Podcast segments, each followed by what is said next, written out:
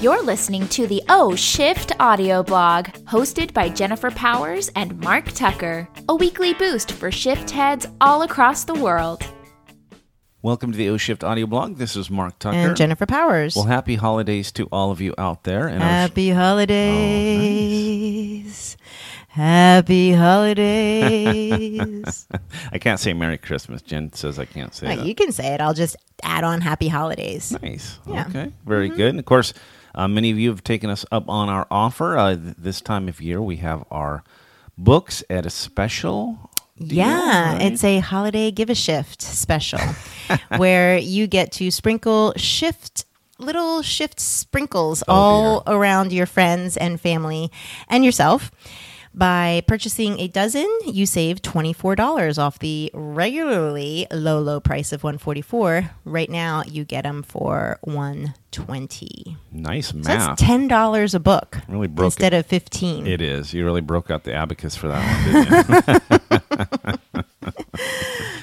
well, hopefully you are all set for whatever holiday that you celebrate this Whatever time that of may year. be. I'm excited as always. hmm I love the holidays. Yeah, me too. And of course, uh, yeah, I've been busy signing you up, Jennifer Powers, for speaking this next year. A lot of meeting planners get a big jump on it. Heck, we got um, all the way into next October. We've got some um, gigs lined up, and if you want to have Jen at your conference or training.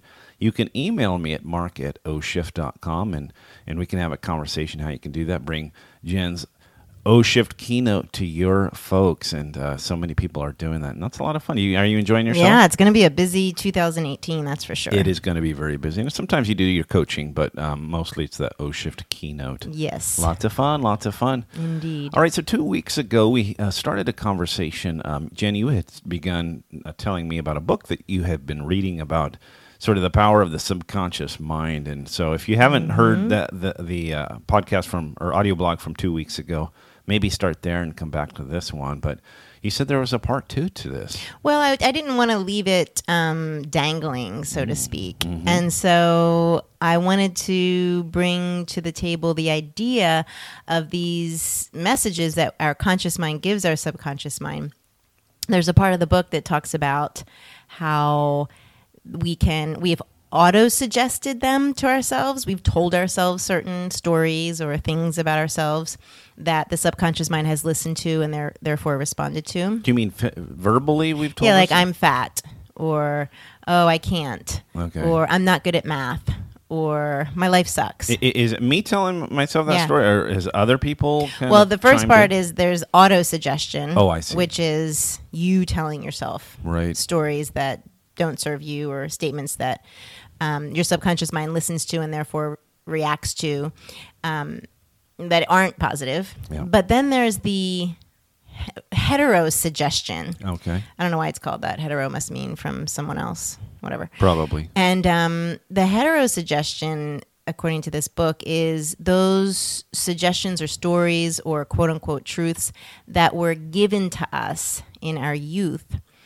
that we grabbed onto, our subconscious listened to. Because we, we, might have been kind of in a susceptible state, and in, that state we all were. Okay, We didn't know as kids that we had free will to allow that message to come into our subconscious or not. We just let it all in. so like when a kid, uh, if a kid said, uh, you know, you said I had big ears, and I'm like, that's the first time I've ever heard that. Mm-hmm. Mm-hmm. I probably don't have big ears, yet I. I was formative and I allowed that in because I didn't know otherwise. That's right, because I don't know what, at what age they didn't talk about that, but um, there is a certain point where you recognize that you have free will. You're not as formative, formative. Yeah, The formative years pass, Right. And you recognize, and some people I think recognize it earlier than later. I recognized it way later than I think a lot of people.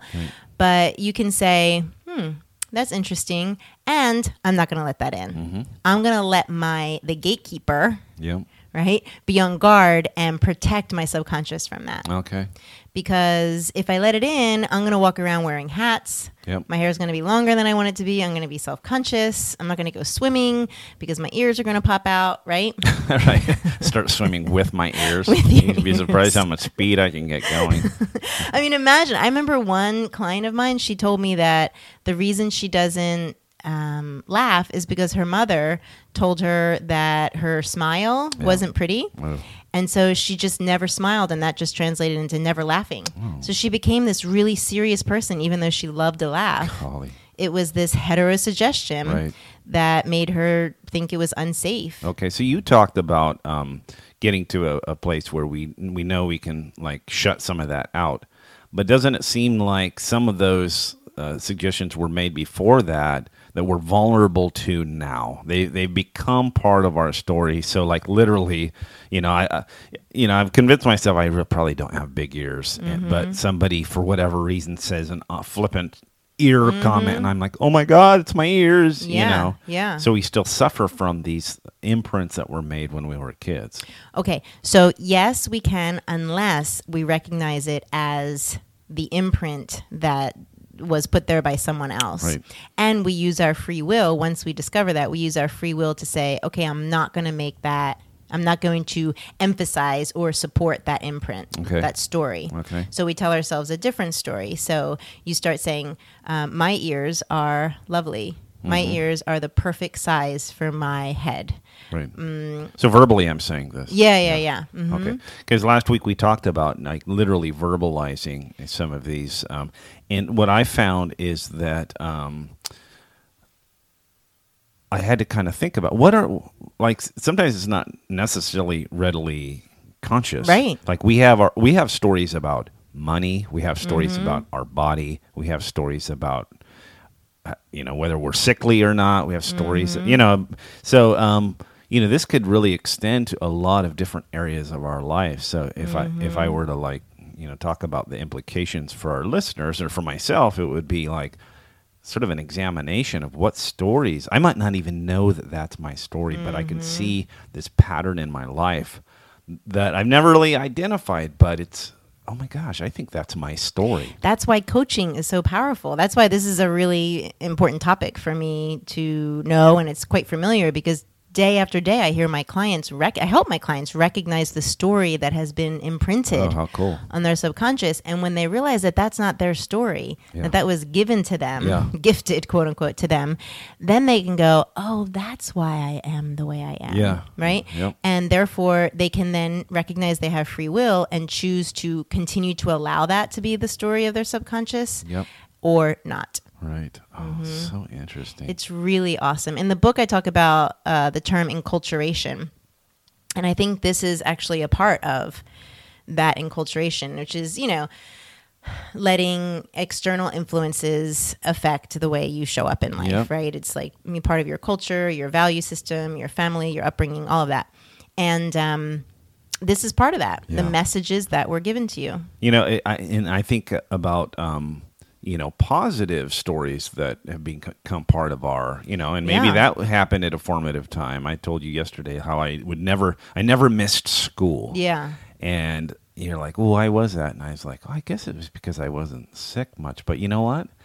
I would go to school even if I was sick. It, bec Yeah. it, it some somewhere along the line, I gained a positive identity based on my school attendance, so that I would push through. You know, Mm-hmm. it became part of my, and so it carried into my work. I would never miss. You know, I That's remember, right. I remember going to, to the uh, dressing room when I was a teenager, working at a department store, and throwing up in a bag and going back out to the floor to continue Lord. working. I was Oh my God. you know, it sort of sort of um, permeated my work ethic. Yeah. So I mean, these stories I think uh, can be positive or negative, but it's nice to know that we can actually affect those negative stories and maybe. Re- That's right. I think there's a lot of people, and you know who you are, who are sickly, literally physically sick. Yeah. Because that is the story you tell yourself, Yeah. or the story someone told you, right? Like you have a weak immune system, or oh, you're not as strong as your sister, or oh, son, you're always sick, right? Whatever Yep. the messages are. And therefore, you become that becomes like you're saying a part of your identity. I think it was with when I met you that hip pain that I had. Yeah. I was in constant pain and it became like part of who I was with you. Right. Because you would, you know, be able to, you know, rub my hip or, you know, ask me how I'm doing. And I had to recognize, wait a minute.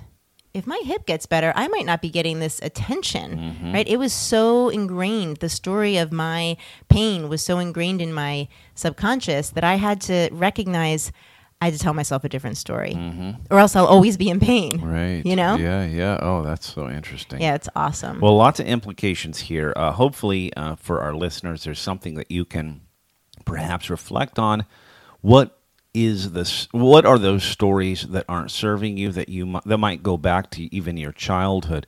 Identify them and start rewriting that story and literally saying out loud, like, what's the opposite? What's the story that you want in that area? And start yeah. saying that. Yeah. In the um, O Shift workshop kit, one of the six modules is self awareness. Right. And several of the exercises work you through understanding the stories uh, and the truths that were given to you by others. Sure does. Yeah. All right, folks, lots to think about. Excellent. Happy holidays to all of you. Hope it's wonderful, and I hope um, that you uh, hope we get to see you this next year in 2018. Yes. And in the meantime, you know what to do.